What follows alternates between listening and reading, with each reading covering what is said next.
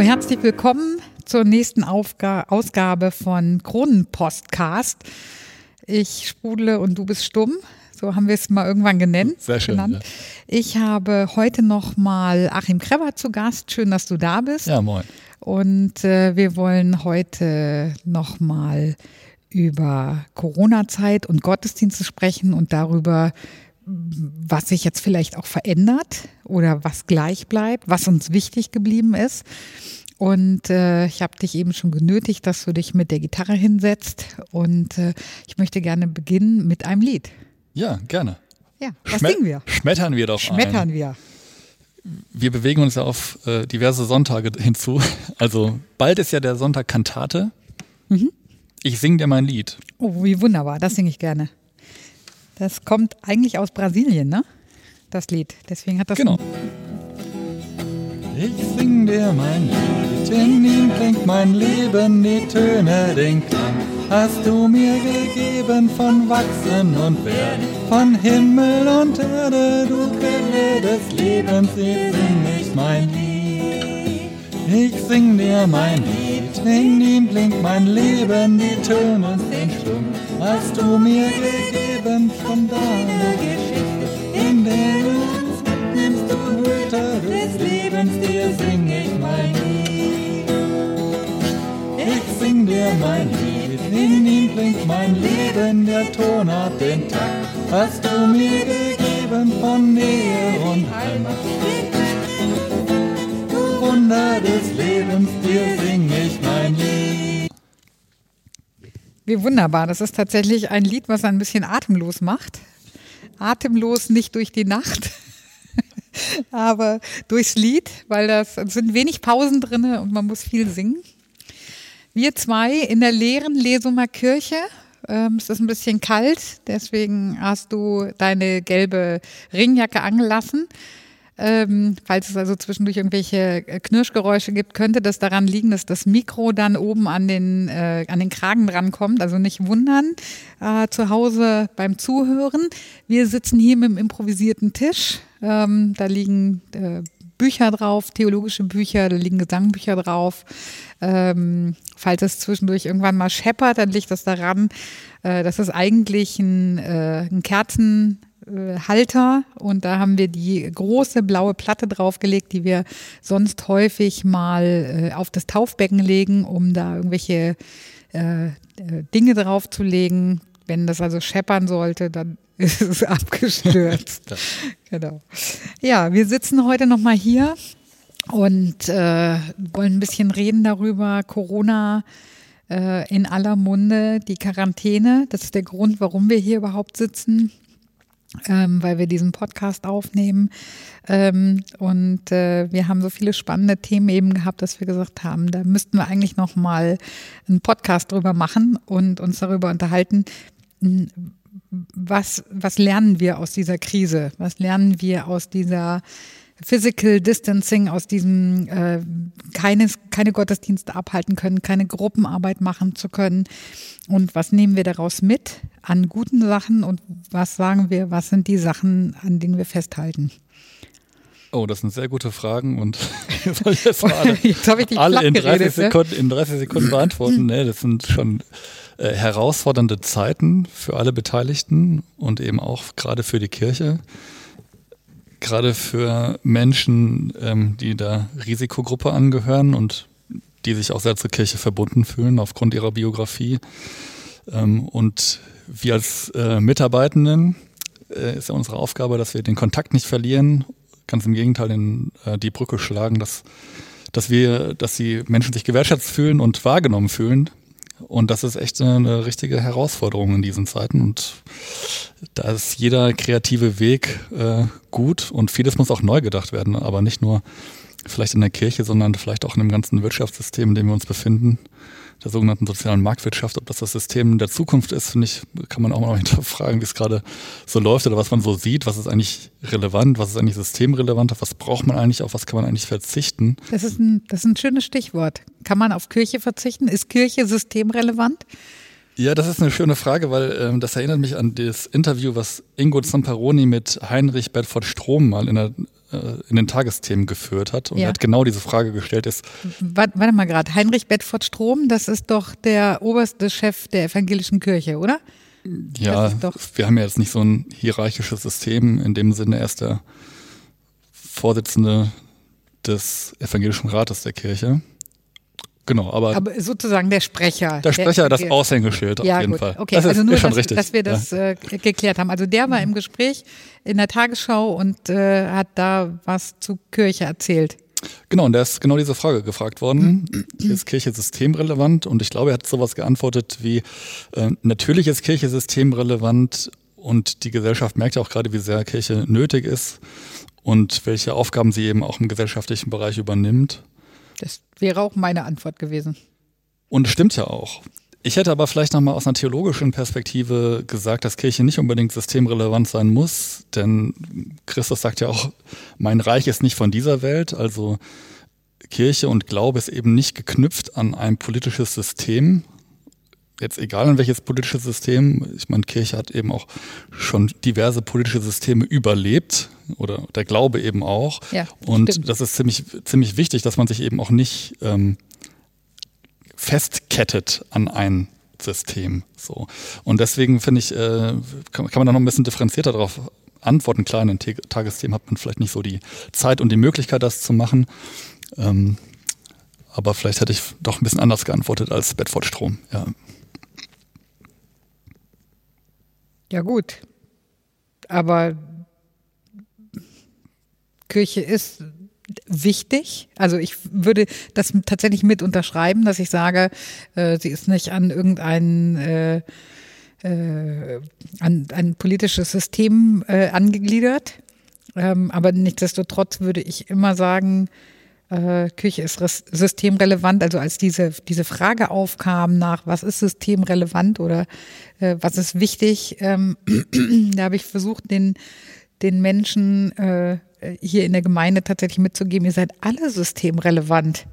Ja, also e- egal ob ihr ähm, Müllmann oder Krankenschwester oder Manager von irgendwas seid, ihr seid alle systemrelevant. Wir, wir sind alle wichtig an irgendeiner Stelle. Ja, denke ich auch. So, jetzt hat es gerade ein bisschen geknackt. Mir ist ähm, der Puschel vom Mikro abgefallen, den muss ich jetzt gerade wieder drauf machen.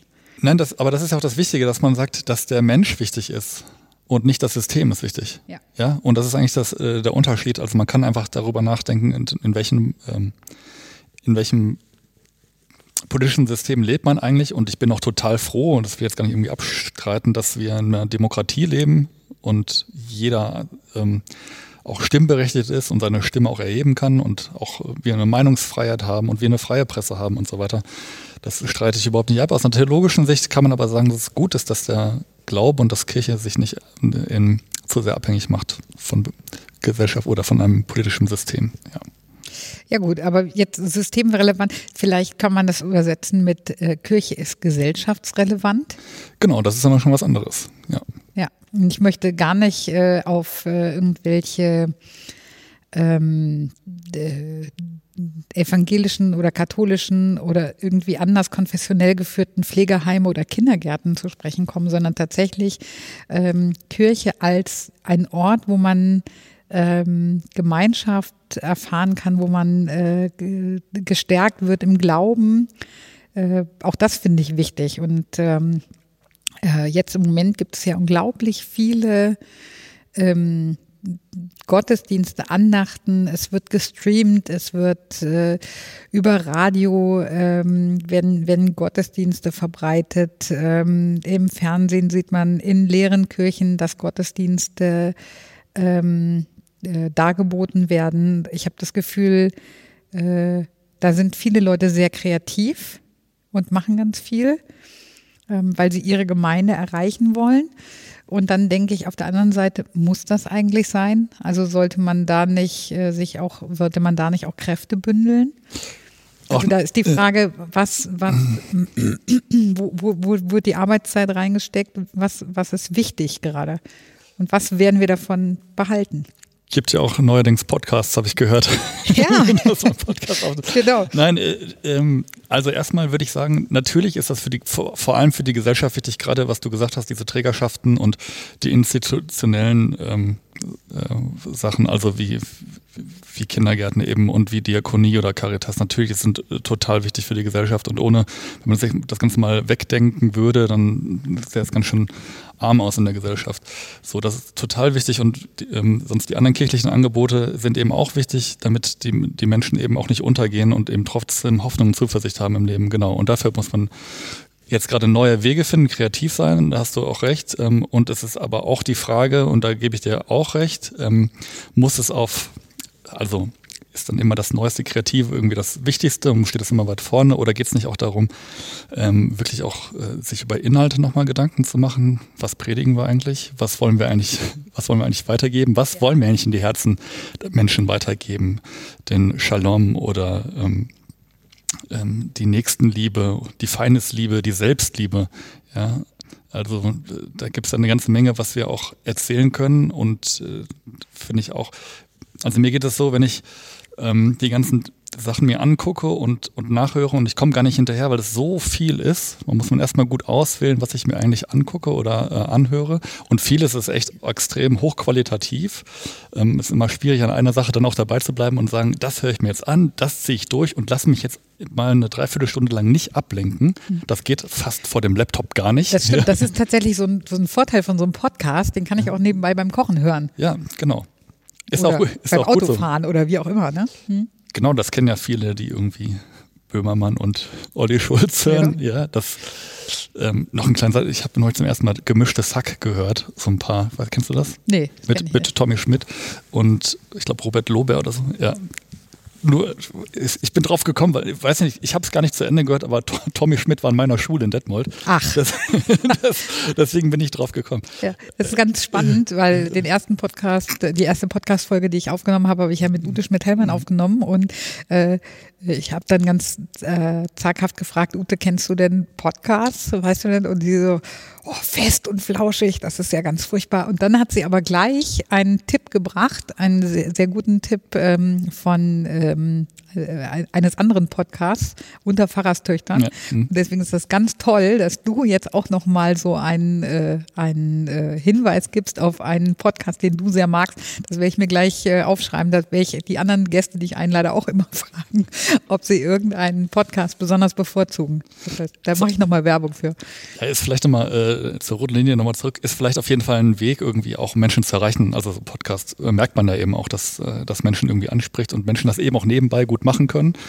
Ähm, und wie gesagt, ich glaube, es ist nochmal eine gut, äh, gut sich darüber als Kirche nochmal ähm, äh, in sich zu gehen. Das ist vielleicht auch eine gute Zeit gerade, in sich zu gehen und gucken, äh, was wollen wir eigentlich? Was wollen wir eigentlich als Kirche erreichen, als kirchliche Mitarbeiter erreichen?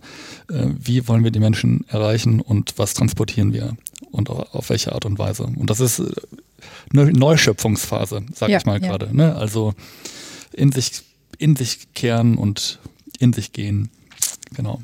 Ja, also ich finde zum Beispiel, ähm, es ganz schwierig ist. Wir sind jetzt gerade in dieser Phase, dass überlegt wird, äh, wie, ähm, welche Lockerungen gibt es und wie werden wir demnächst Gottesdienste feiern können. Ich kann mir das nicht vorstellen, einen Gottesdienst zu feiern, in dem nicht gesungen wird und ähm, in dem ich nicht in Interaktion trete mit der Gemeinde. Also ich meine, ich kann natürlich sagen, ich mache nicht so viele Gottesdienste im Jahr, ähm, aber also ich, ich finde, tatsächlich lebt ein Gottesdienst davon, dass alle beteiligt sind. Also nicht, weil ich die Texte vorbereite, ist es ja nicht mein Gottesdienst, sondern da sind ja alle dran beteiligt. Und das finde ich jetzt gerade sehr schwierig. Finde ich auch. Und äh, alleine vom Laptop zu singen ist ein ganz anderes Gefühl, als in so einer Kirche hier zu sein und mit anderen Menschen gemeinsam zu singen und dann die Orgel live zu hören. Das ist schon was, was ganz anderes. Und auch, ähm, ich glaube, es gibt ja die Geschichte im Alten Testament, die dazu hinführt, warum ein jüdischer Gottesdienst mindestens zehn Männer haben äh, oder mindestens zehn Männer müssen daran teilnehmen, damit es offiziell ein äh, Gottesdienst ist. Aha. Und zwar die Geschichte, dass ähm, Abraham um Sodom äh, feilscht mit Gott. Ah, okay.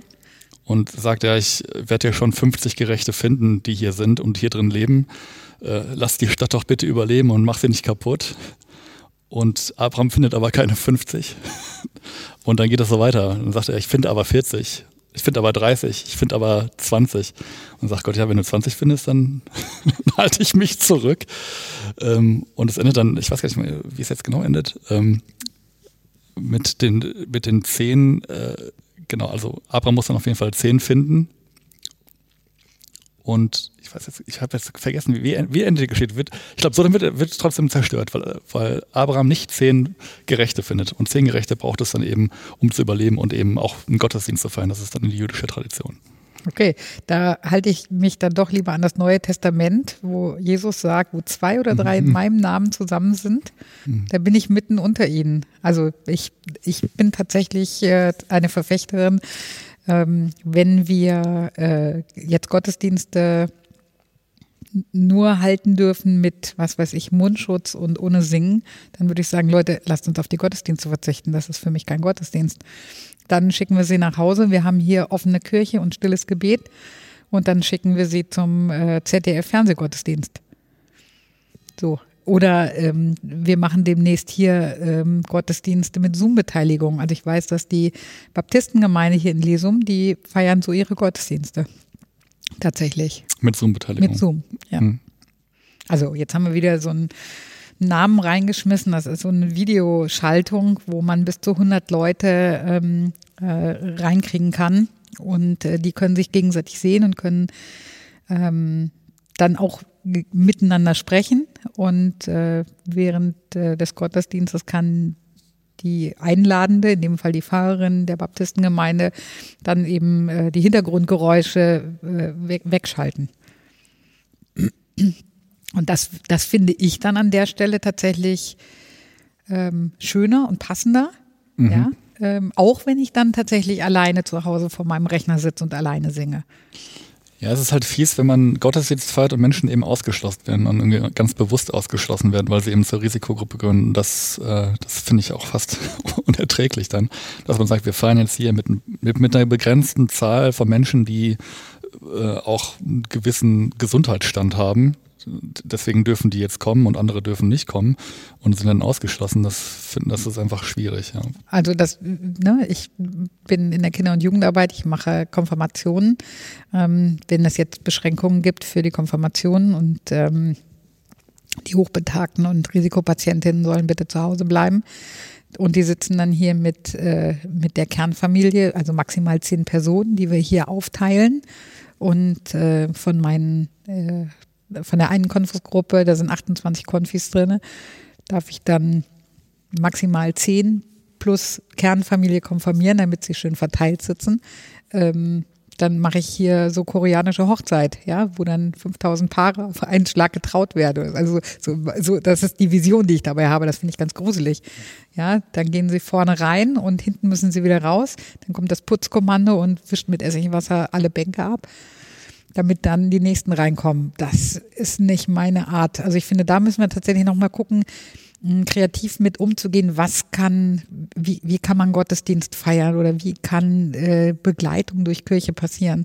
Also immer in der Hannoverschen Landeskirche gibt es einen Pfarrer, der hat, ähm, als dann klar war, es dürfen keine Gottesdienste stattfinden und er kann so die Leute nicht begleiten, der hat seinen Campingtisch gepackt und zwei Klappstühle und hat sich äh, vom Lebensmittelladen auf den Parkplatz gestellt. Mhm. Hat ein Kreuz auf den Tisch gestellt und dann kamen die Leute und haben dann da mit ihm äh, gesungen und äh, gebetet und äh, hat mit ihnen geredet. Also tatsächlich keinen Gottesdienst gefeiert, aber er war da. Zwei oder drei, in dem Fall zwei, in meinem Namen zusammen. Ja, ja ist eine schöne Idee und äh, finde ich, find ich auch gut dass man sowas macht. Klar, das löst jetzt zum Beispiel aber nicht das Problem von der Konfirmation. Nee, das ist echt, nicht. das ist echt, das ist äh, hart auch, ne? Oder muss man immer noch mal überlegen, wie sehr es ist auch möglich, dann im, im Freien sowas durchzuführen, wo, wo die Be Bestimmungen vielleicht nicht ganz so extrem sind wie innerhalb von einem Raum. Das ist äh, vielleicht nochmal eine Möglichkeit, aber ich meine, traurig ist es auf jeden Fall, wenn es wenn eine Konfirmation nicht so stattfinden kann, wie man das gewohnt ist. Weil es einfach, es sind doch echt richtig schöne Gottesdienste und Und auch Tradition, ne? Mhm. Und auch Tradition, genau. Und das, das tut schon weh. Das sind, äh, sind schon Zeiten, die auch der Kirche in vielen Punkten wehtun. Ja. Ja. In der Braunschweigischen Landeskirche haben sie es so gemacht, da haben sie die Konfirmationen tatsächlich mit Videoschaltung nach Hause gemacht. Aber das ist zum Beispiel auch was, was ich mir nicht vorstellen kann. Also den Segen äh, sozusagen ähm, äh, per Videoschaltung jemandem zusprechen, das kann ich mir für einen Fernsehgottesdienst vorstellen. Also zu sagen, ähm, ich will eine halbe Million Menschen erreichen. Ich habe keine Ahnung, wie die Zuschauerzahlen sind bei sowas. Aber ähm, da, da kann ich mir das tatsächlich vorstellen, dass das mitgegeben wird. Aber bei einer Konfirmation, wo ein Einzelner gesegnet wird oder eine Einzelne, da geht es gar nicht. Also da weiß ich nicht, da muss man nochmal kreativ überlegen, was geht. Ja, denke ich mir auch. Also das ist ja der, der Zuspruch äh, Gottes für den einzelnen Menschen in dieser konkreten Situation, in diesem, an diesem konkreten Tag auch, der wie der Segen dann eben gespendet wird. Und es ist ja was ganz Besonderes, eine Konfirmation, wie die Konfis dann nochmal ihre Taufe eben auch bekennen und, und Gottes Ja einfach nochmal sichtbar und spürbar wird. Und ich finde, über, über eine äh, ja, TV-Übertragung wird das halt auch nicht richtig spürbar. Da nee, kann man die Hände nicht so gut auflegen einfach. Ja, das, ja. Also wenn ich, ich spinne jetzt mal rum, ich habe da auch noch keine schlaue Idee, aber ähm, ich könnte mir dann tatsächlich vorstellen, dass man das ähm, draußen macht ähm, und dann sagt, ähm, äh, wir machen das äh, so, dass die, die Familie drumherum steht und äh, jemand aus der Familie den, den äh, die Hand auflegt. So. Also, mhm. ne, ich sage jetzt mal Leidenpredigertum. Ähm, da, letztendlich kann Segen jeder spenden. Das muss ja nicht unbedingt per se ich machen oder jemand, der ordiniert ist. Das stimmt auch. Ja, wenn man jetzt vom Bundesliga-Gedanken herkommen würde, dann müsste man vielleicht die Pastoren erstmal auf Covid-19 vorher alle testen. Und äh, dann haben wir vielleicht doch die Möglichkeit, den, die, die Hände selber aufzulegen oder die Diakon halt. Ne? Ja. Ähm, also diejenigen, die die Gruppe auch begleitet haben, die Menschen auch begleitet haben. Und ich, ah, das finde ich gehört schon irgendwie dazu. Auch das ist für mich ganz schwer irgendwie ab, abzulösen. Natürlich, äh, wir sind ja auch dazu da, ähm, die Menschen theologisch sprachfähig zu machen. Ja, und damit sie eben auch eines Tages selber irgendwie sogar segnen können. Ja? ähm, oder im äußersten Notfall eben auch eine Taufe durchführen können. Also äh, ähm, ich finde, wenn man jemanden begleitet hat und eben auch in seiner Entwicklung eben auch beobachtet hat und dabei war und um mit, mal miteinander irgendwie Fragen nachgegangen ist und auf, nach Antworten gesucht hat, das tut schon gut, glaube ich, wenn, wenn derjenige dann eben auch den Segen irgendwie aussprechen kann und den weitergeben kann. So.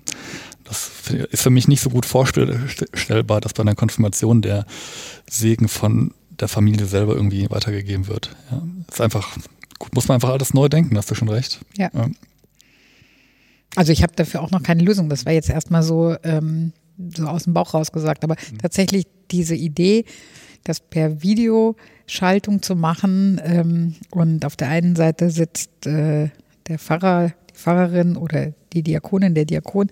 Und auf der anderen Seite ist die Familie äh, mit dem Konfirmanden oder der Konfirmandin und das gilt dann als Konfirmation. Das kann ich mir auch nicht vorstellen. Mhm. Also hier in St. Martini Lesum ist es tatsächlich so, dass wir die Konfirmationstermine ähm, verschoben haben.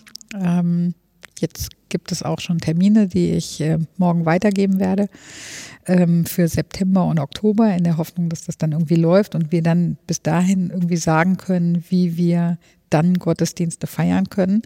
Aber ich bin auch jetzt schon dabei, kreativ zu überlegen, ähm, wie, wie kann das dann sein mit so vielen Konfis, dass die sich trotzdem nochmal irgendwie als Gruppe sehen. Also wir werden vermutlich keine Abendmahlgottesdienste machen, mhm. die wir ähm, sonst ja immer sozusagen als Auftakt der Konfirmation gefeiert haben. Das werden wir dann irgendwie in den Gruppen vorher machen. So, und da gibt es spannende Überlegungen mit, kennst du diese, diese kleinen ähm, Eisbecherchen, ähm, äh, wo, wo man sozusagen äh, äh, so eine kleine Kugel Eis reinmachen kann? Eierbecher kenne ich. Ja, genau, richtig. In der Jugendherberge gibt es die häufig. Die sind aber dann so ein bisschen breiter. Ja, okay. Ähm, so wie, wie diese äh, günstigen Eiswaffeln, die es gibt. Mhm. Ja, wo du dann so Marmelade und sowas einführen ja, genau. kannst. Ja, das kann ich. Mhm. Und damit äh, wir das sozusagen vorbereiten können, damit es dann relativ virenfrei ist, dass man das sozusagen vorbereitet und dann nur noch den Traubensaft eingießt und dann sozusagen Brot und ähm, Traubensaft sozusagen in einem Rutsch einnimmt. Ah, gute Idee. Hm? So, also spannende Dinge, ja. Was, äh, wo, wo man jetzt auch, also diesen, diesen Aspekt mit, äh, wir müssen Abstand halten, wir müssen gucken, dass es, äh, dass wir keine Viren übertragen und trotzdem versuchen, äh, diese kirchlichen Rituale in irgendeiner Weise umzusetzen. Wie kann das mhm. passieren? Ja, sind ja nochmal spannende theologische Fragen, die sich eigentlich daraus ergeben. Ne? Das ist ja so eine Art Einzelkelch, kann man ja sagen. Das wäre ja dann Einzelkelch. Ja. Ne? Und äh, wie steht man eigentlich zum Ein zu Einzelkelch bei Abendmahlsfeiern? Also notgedrungen kann ich das irgendwie auch, ähm, kann ich da auch mitgehen. Aber ich hatte auch mal so ganz schlechte Erfahrungen mit ich weiß noch, äh, ich war einmal im Gottesdienst als ganz normaler Besucher als Student und dann ähm, waren ein paar Katechumenen da, da wo ich herkomme aus der Region, das sind ähm, gibt es zwei Jahre Konfirmandenunterricht. Der erste Jahr, das sind die Katechumenen, im zweiten Jahr sind es die Konfirmanden, also quasi die Vorkonfirmanden und die waren zum ersten Mal überhaupt im Gottesdienst und es gab dann Abendmahl mit Einzelkelchen und die wussten überhaupt nicht, was da gerade passiert. Ja? Also die wussten nicht, was Abendmahl ist, die wussten nicht, was ein Einzelkelch ist und die wussten, äh, äh, glaube ich, auch nicht, was das Abendmahl irgendwie generell bedeutet, aber sie durften daran teilnehmen und haben sich natürlich einen riesen Scherz draus gemacht. Irgendwie, oh, das ist ja wie ein Schnapsglas und dann haben sie besoffen getan und haben sich hin und her getorkelt und ja. Äh, die ganze Abendmahlsfeier für alle, die dabei waren, echt so ähm, gedrowned oder wie sagt man, also echt nach unten gezogen. Das war ja. echt, echt nicht so schön. Und spätestens da ist mir aufgefallen, dass es echt auch keine gute Idee ist mit dem, mit den Einzelkirchen und ähm, Nee, gut, jetzt in so einer Notsituation geht es vielleicht gar nicht anders, aber ich bin echt ein Verfechter von dem Kelch und ähm, ja, das finde ich schon irgendwie das, sinnvoller. Das geht mhm. mir ähnlich. Ähm, hier in der Gemeinde gibt es immer die witzige Anekdote, dass hier irgendwann mal eine goldene Konfirmation war mit Einzelkelchen.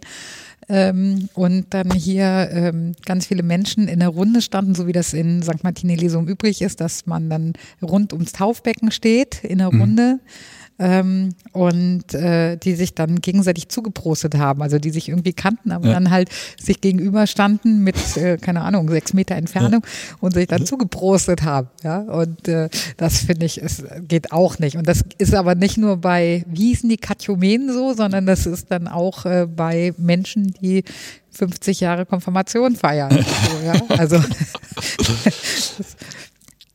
Ja, also das, ne, das leitet nochmal dazu, was man eigentlich für ein Abendmahlsverständnis hat und wie man es gut feiern kann. Es ist ja noch gar nicht so lange her, dass man, glaube ich, auch eingeführt hat, dass man diese Intinktio eben macht, dass man eben den, das Brot irgendwie eintauchen kann ähm, und dann halt nicht den äh, Wein oder den Saft direkt aus dem Kelch trinkt, sondern das Brot eben einfach eintaucht. Und das hat wohl dazu geführt, das hat mir meine Mentorin mal gesagt, wo ich war im Vikariat, die hat gesagt, seitdem wir die Intinktia eingeführt haben, kommen die Leute auch zum Abendmahl zu 95 Prozent. Okay. Sonst haben die sich irgendwie, gäbe es einen gewissen Ekel oder so davor, dass man lieber nicht gemeinsam aus einem Kelch trinkt. Was natürlich auch ein bisschen, ja, genau. so, also das ist immer das große Thema bei uns. Ich bin tatsächlich äh, eher jemand, die ich, die ich sage, ähm, liebe Leute, ihr könnt euch überall viel mehr holen, an jeder Türklinke und wischt euch hinterher durchs Gesicht, als wenn ihr aus dem Abendmahlkelch trinkt. Und ich finde, das ist tatsächlich auch nochmal so was Gemeinschaftliches, wenn man tatsächlich ähm, sich, sich einen Kelch teilt. Ja, da haben auch Leute für gekämpft, beziehungsweise auch ihr Leben für gelassen. Also wenn man an die Vorreformatoren denkt, Jan Hus, der äh, Reformator in Tschechien, in, in Prag war, ähm, gibt es da glaube ich auch noch einige Statuen von dem da, die da rumstehen. Der hat ja dafür gekämpft, dass die Laien eben auch, dass äh, auch den Kelch trinken dürfen und nicht nur die Priester alleine. Ja, also ja. Das, äh, das gewöhnliche Fußvolk sollte auch bitte daraus trinken dürfen. Und äh, ich glaube, mit der Geschichte im Hintergrund ist das noch was anderes, wenn man daraus trinken darf und trinkt. Ja, finde ich persönlich. Ja. Naja gut, aber jetzt äh, nochmal äh, dahingehend, äh, was passiert nach, äh, nach dieser Quarantänezeit? Ähm, ich glaube, das aus dem gemeinsamen Kelch trinken hat sich erstmal für lange Zeit erledigt, oder? Wie siehst du das? Das kann sein. Das wäre natürlich echt traurig und echt schade. Wir hoffen natürlich alle, dass möglichst bald ein Impfstoff rauskommt und dass es äh, ja auch ein halb, halbwegs schnell Rückkehr, halbwegs schnelle Rückkehr in die Normalität dann auch bekommen, eben auch was, was unser kirchliches Handeln eben auch betrifft, dass man da irgendwie wieder zurückkommt zu Sachen, die eben auch gut gelaufen sind und äh, die wir unbedingt auch weitermachen wollen, weil das fände ich echt schade, wenn wir den Rest unseres Lebens äh, Einzelkirche haben müssten. Das ja, fände ich, fänd ich schon traurig. Ich ja.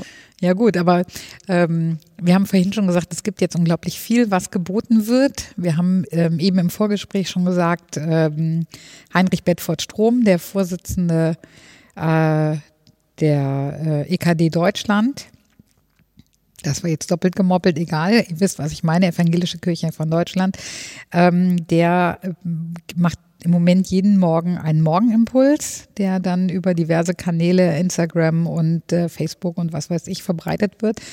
Ähm, die Hannoversche Landeskirche hat immer einen Abendimpuls, wo mhm. dann der Landesbischof ähm, jeden Abend, ich glaube, der ist nur einmal in der Woche dran. Aber es gibt jeden Abend einen Abendimpuls und mhm. der kommt dann von irgendwelchen anderen Menschen, die den dann äh, äh, äh, schreiben und erzählen. Ähm, was wird bleiben? Was denkst du, was ist gut und äh, was ist vielleicht auch, oder was ist dir schon begegnet, was ist gruselig? Ähm, ja, das sind gute Fragen. Da kann ich jetzt gar nicht so schnell darauf antworten, wenn ich ehrlich bin. Weil es so viel ist. Nee, also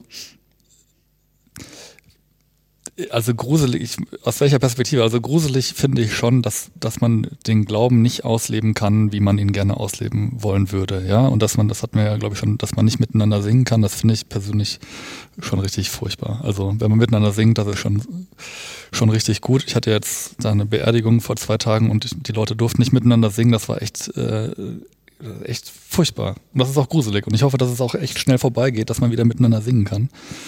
Ähm, ich, das Gute ist, glaube ich, schon jetzt, was alles, was jetzt den kirchlichen Bereich betrifft, dass, äh, dass es neue Ideen gibt, dass es neue Wege gibt, dass es neue Kommunikationsformen gibt, dass sich äh, Menschen nochmal anders anders begegnen, anders wahrnehmen. Das gilt, glaube ich, auch für die Gesellschaft generell, dass man, wenn, wenn dass es viele Menschen gibt, die ihre Hilfsbereitschaft geäußert haben und anderen Menschen eben helfen und vielleicht auch von Nachbarschaften ähm, die entstehen oder neue Bindungen in der Nachbarschaft, die entsteht von Menschen, die sich gar nicht vorher kannten. Also es gab ja dieses eine Beispiel, das äh, wurde auch mal in den Nachrichten gebracht, dass die Menschen miteinander irgendwie einen Chor aufgemacht haben hier in Bremen und äh, miteinander einfach musizieren und das jahrelang nebeneinander gewo äh, gewohnt haben und nicht wussten, was der andere eigentlich alles kann und wie sehr man da auch auf einer Linie irgendwie ist und äh, was einen da wirklich miteinander auch verbindet. Das sind auch sind echt tolle Sachen, die auch entstanden sind und ich hoffe, dass das eben auch äh, sich fortführt und noch länger bleibt, das auf jeden Fall. Ähm, klar, aber mit, mit der Situation, mit, in der wir so leben, das hoffen wir schon, dass wir auch wieder rauskommen, ja. Ja, da hoffe ich auch drauf. Was ich mit gruselig meinte, war, ähm, dass ich jetzt das Gefühl habe, also was ich so mitkriege in, in, auf verschiedenen Plattformen ist, ähm, viele Gemeinden machen sich auf den Weg und versuchen irgendwie online äh, Gottesdienste abzuhalten, um tatsächlich auch Kontakt zu halten mit Gemeinde. Ähm, dann immer Gottesdienste in leeren Kirchen, so wie wir ja jetzt auch in der leeren Kirche sitzen. Ähm, aber ähm, da wird wenig an dem Gottesdienst an sich verändert. Ähm, sondern das ist halt ähm, das, was man, das Klassische, was man so mhm. im Gottesdienst erlebt hat, ja. das äh, wird jetzt sozusagen auf äh, auf Video oder auf Hören mhm. übertragen, ähm, was grundsätzlich ja auch gar nicht schlecht ist. Ja, also ähm, äh, ich will das nicht schlecht reden, aber ich frage mich, ob äh, tatsächlich jede, jetzt sage ich es mal sehr despektierlich, jede kleine Klitsche ähm, das anbieten muss, was es im Großen viel besser gibt und ob man das nicht irgendwie bündeln kann. Mhm. Ähm, das ist das eine. Das äh, und, und andererseits ähm, gibt es äh, jetzt ein konkretes Beispiel auf Instagram ähm, ein paar ähm, Religionspädagoginnen, die sich zusammengetan haben, nennen sich das feministische Andachtskollektiv, äh, FAK. Ähm, und die machen Andachten, ähm, die sie auch im Physical Distancing ähm, aufnehmen und dann hintereinander schneiden. Und die sind toll. Mhm. Also jede bringt sich in irgendeiner Weise ein. Ähm, manche sind ein bisschen lang, so, das ist so. Ähm, aber ähm, du, du, merkst das Herzblut, was da drin steckt. Und das ist, das ist tatsächlich was ganz Neues, was da entstanden ist. Also da, da finde ich, da, da müsste man nochmal gucken. Ähm. Ja, ist auf jeden Fall nicht so einfach, sich äh, das Gute irgendwie rauszupicken. Also ich kenne auch äh, also gute, gute Sachen, die es äh, aber auch schon länger gibt. Also auch ein Kollege von mir in Wuppertal, der macht ganz, ganz tolle Andachten, hat er immer schon gemacht und jetzt auch äh, online macht er auch, hat jetzt ähm, in der Osterzeit auch wunderbare Abendgebete formuliert, die wir auch bei, bei YouTube einen echt äh, auch treffen, also, die echt ins Herz gehen auch direkt. Das also wirklich tolle Sachen und ähm, das ist, glaube ich, jetzt, jetzt gerade eher die Schwierigkeit, sich das Gute irgendwie rauszufiltern, wenn man sich da online irgendwie äh, auf den Weg macht und, und guckt, äh, wie man da Spiritualität äh, ausleben kann und abbekommen kann oder wie auch immer. Also das, das ist, glaube ich, jetzt echt das Schwierige und da gebe ich dir schon auch recht. Also, dass äh, die Quantität irgendwie das noch nicht ausmacht, ja, das sondern äh, genau lieber Kräfte bündeln und die Sachen eben dann auch richtig gut machen und eben auch gucken, was will man eigentlich inhaltlich erreichen. Also was will man eigentlich an die Menschen weitergeben, was treibt einen selber, was ist das, das Feuer in einem selber. Da gibt es auch diese wunderbare Anekdote, äh, ist, glaube ich, hat ein jüdischer Gelehrter mal erzählt auf die Frage, ähm, wenn ein Haus brennt, was ist der einzige Gegenstand oder was ist das Einzige, was sie mit rausnehmen würden? Hat er gesagt, das Feuer. Sehr cool. Ja, genau. Also wofür ja. brennen wir? Das ist ja vielleicht auch jetzt die Phase. Wofür brennen wir eigentlich und äh, was ist, was geht in unser Herz und was geben, was wollen wir unbedingt weitergeben? Ja, ja, hm. das stimmt. Und wie können Gottesdienste ähm, demnächst stattfinden oder, oder welches Angebot soll es geben in Gemeinden? Das ist natürlich ein weites Feld, über das man sich lange, lange, lange Gedanken machen kann. Und letztendlich können wir darüber fachsimpeln, so viel wir wollen. Ähm, letztendlich müssen die Leute, für die es bestimmt ist, auch ein Stück weit mitbestimmen. Mhm. Also ähm, die Jugendlichen, die in irgendeiner Weise, wie hast du es so schön gesagt, Feuer gefangen haben ähm, und die ähm, irgendwas in Kirche suchen. Ich will das gar nicht mal näher benennen. Ähm, die müssen sagen, welche Plattform sie anspricht, was für sie gut ist, was sie haben wollen. Ähm, das Mittelalter, die Familien müssten sagen, wir brauchen ein ganz anderes Angebot. Vielleicht ist es tatsächlich so, der klassische Sonntagsgottesdienst ist tatsächlich eher für ähm, Menschen, die ähm, sich nicht über elektronische Plattformen abholen lassen. Ähm, die würden vielleicht tatsächlich lieber einen Gottesdienst nachmittags feiern, weil das Kind dann morgens, also weil das einfach so ein Hack ist, dann so fertig zu sein, dass man ähm, äh, morgens um, um 10 dann hier auch mit allem Mann sauber und satt und schick angezogen im Gottesdienst sitzt. Also auch das ist, finde ich, nochmal zu überlegen. Ähm, aber auch da muss man die Leute sozusagen mit dazu holen. Was ist gerade dran? Was ist gerade wichtig? Und ich habe ja vorhin dieses Beispiel gebracht mit dem, mit dem Pfarrer, der sich auf dem, äh, mit dem, mit dem Campingklapptisch mhm. und den Klappstühlen auf dem Parkplatz gesetzt hat. Vielleicht ist auch das ein, ein Angebot, um Leute abzuholen, also dass sie das Gefühl haben, Kirche ist präsent. Ja. Ja, ich glaube, über den klassischen Sonntagsgottesdienst, da wird noch lange diskutiert werden müssen. Und ähm, das geht auch nicht, die Diskussion irgendwie ohne die Kirchenmusik. Die muss sich da auf jeden Fall mit einklinken ja. und auch ihre Meinung sagen und, und gucken, was eben auch gut ist. So, ne? Und ähm, Stichwort ist ja häufig dann auch eben Beteiligung. Das ist ja auch was, glaube ich, Heinrich Bedford Strom irgendwie auch propagiert. Es geht darum, dass sich Menschen beteiligen in den Gottesdiensten. Ähm, und es also ich erlebe Gottesdienste, auch wenn die noch so klassisch, sein mögen und klassisch sind, manchmal die sind richtig, richtig gut und haben ja. richtig, richtig Tiefgang und ähm, manchmal denke ich, ich habe auch ganz anderes erlebt und dachte, hoffentlich gibt es mal eine, eine, andere Form.